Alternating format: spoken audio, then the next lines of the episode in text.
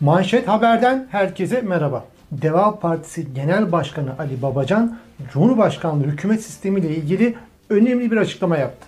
Bu açıklamasında bir pişmanlığını dile getirdi. Babacan yaptığı açıklamada Türkiye'yi bir felakete götüreceğini ben biliyordum. Ama bunu kamuoyuna açıkça konuşmadım. 2015 Ağustos'ta bir karar aldım. Ben artık konuşmayacağım. Artık sessiz bir şekilde eski hayatıma döneceğim dedim. Ama keşke konuşsaydım dedi. Demek Sayın Babacan 2015'te konuşmama kararı almış. Ülkenin felakete gideceğini görmesine rağmen susmuş. Ülke felakete gidince de konuşmaya karar vermiş. Sonra da vatan kurtaran arslan olarak, daha doğrusu vatan kurtaracak arslan olarak ortaya çıkmış. O zaman bir gazeteci olarak şu soruları sormak hakkım olsa gerek. 2015'te neden susma kararı aldınız? Sizi susmaya götüren etkenler nelerdi? Ülke felakete giderken susmayı en azından ahlaki buluyor musunuz?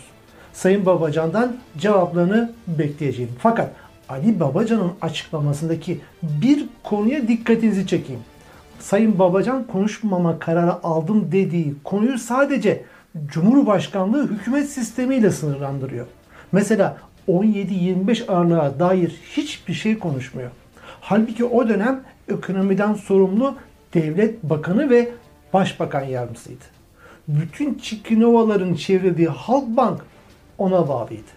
20 Aralık 2013'te CHP'nin verdiği soru önergesine verdiği cevapta olan biten her şeyi inkar etmişti.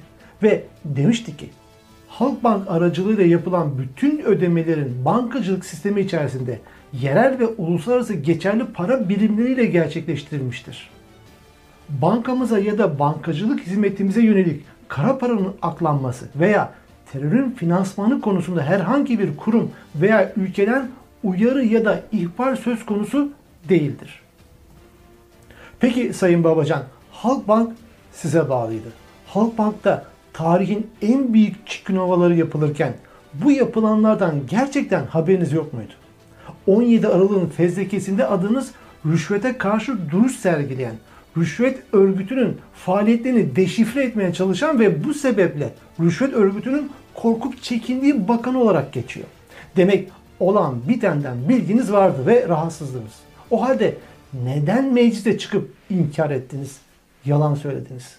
Bakanların da içinde olduğu uluslararası rüşvet çarkını savcılığa bildirmeniz gerekmiyor muydu? Neden bildirmediniz ve üzerine gitmediniz? Gitmek istediğinizde size kim engel oldu? Susmanız için tehdit almış mıydınız? Size bağlı bir bankadan yapılan Çikinovalardan dönemin başbakan yardımcısı ve ekonomiden sorumlu devlet bakanı olarak hiç mi sorumluluk hissetmiyorsunuz? Dört bakan için malum arkadaşlar Yüce Divan'a gitmemek için sağ solu tehdit ettiler demiştiniz. O sağ sol içinde siz de var mıydınız? Size tehdit ettiler mi?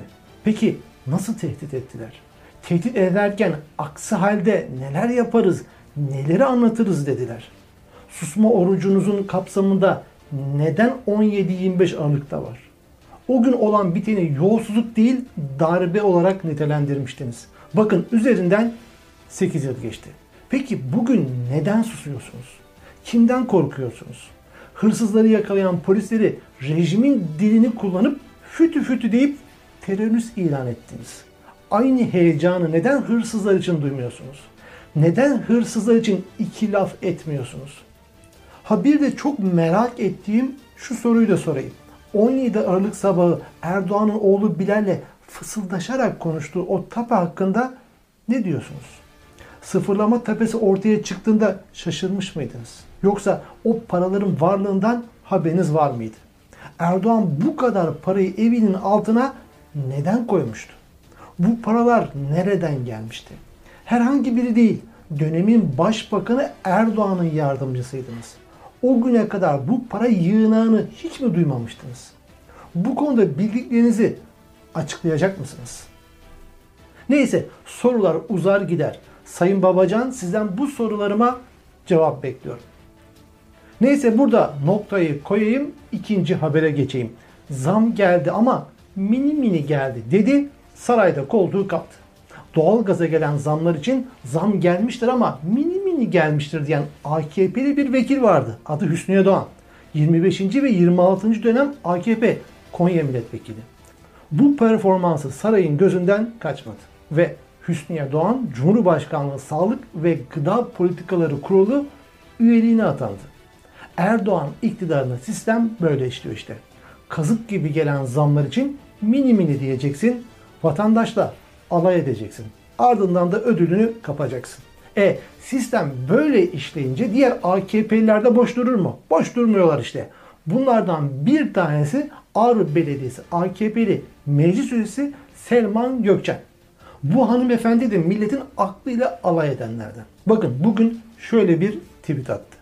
Ağrı esnafının ağzından devletimizin yanındayız dedi. Buna delil olarak da esnafın dükkanlarından çektiği fotoları paylaştı. Fakat bir şeyi unutmuştu. Çektiği fotoların altında çıplak ayakları gözüküyordu. Bu fotoları evinde çekmiş, bu afişleri kendi çıkış almış, sehpasının üzerine koymuş, ardından da Ağrı esnafı devletimizin yanında demişti. Ağrı'dan saraya sinyal göndermişti. Reisim boş durmuyoruz. Emin ellerde ağrı mesajını göndermişti. Mini mini zam geldi deyip saraydan koltuk kapan Hüsnü'ye Doğan ilham olmuş olabilir. Bu tweet'i atarken ayol Hüsnü'ye Doğan'dan neyim eksik demiş midir? Merak ettim doğrusu. Neyse bir başka habere geçeyim. Bilal Erdoğan'dan bu ülkede çalışırsan kazanırsın açıklaması. Cumhurbaşkanı Erdoğan'ın oğlu Bilal Erdoğan bu ülkede çalışırsan kazanırsın dedi. Bilal Erdoğan Hürriyet gazetesinden Fatih Çekirge'ye konuştu. Çocuklarımızın %40'ı yurt dışına gitmek ister misin sorusuna evet diyor. Gençlere bu ülkede çalışırsan kazanırsın fikrini yerleştirmek lazım dedi. Bunu hepsini sıfırlayamadık. Bir 30 milyon euro kaldı babacım diyen Bilal Erdoğan söylüyor. Aslında babasıyla birlikte bir başarı öyküsüdür. Babası siyasete girdiğinde bir yüzüğü vardı. Şimdi ise dünyanın en zengin liderleri arasında. Evinin altında sıfırlanamayan milyar dolarlar var. Dahi Bilal'in ve kardeşi Burak'ın ise gemi filoları. Bu rejimde babasının ardından bu iki kardeş de yürü ya kulum oldu. Hep söylerim. İyi tamam yürü ya kulum oldunuz ama bu ülkede çalışırsan kazanırsın diyerek bari milletle alay etmeyin. Manşet Haber'den bugünlük bu kadar. Tekrar görüşmek üzere.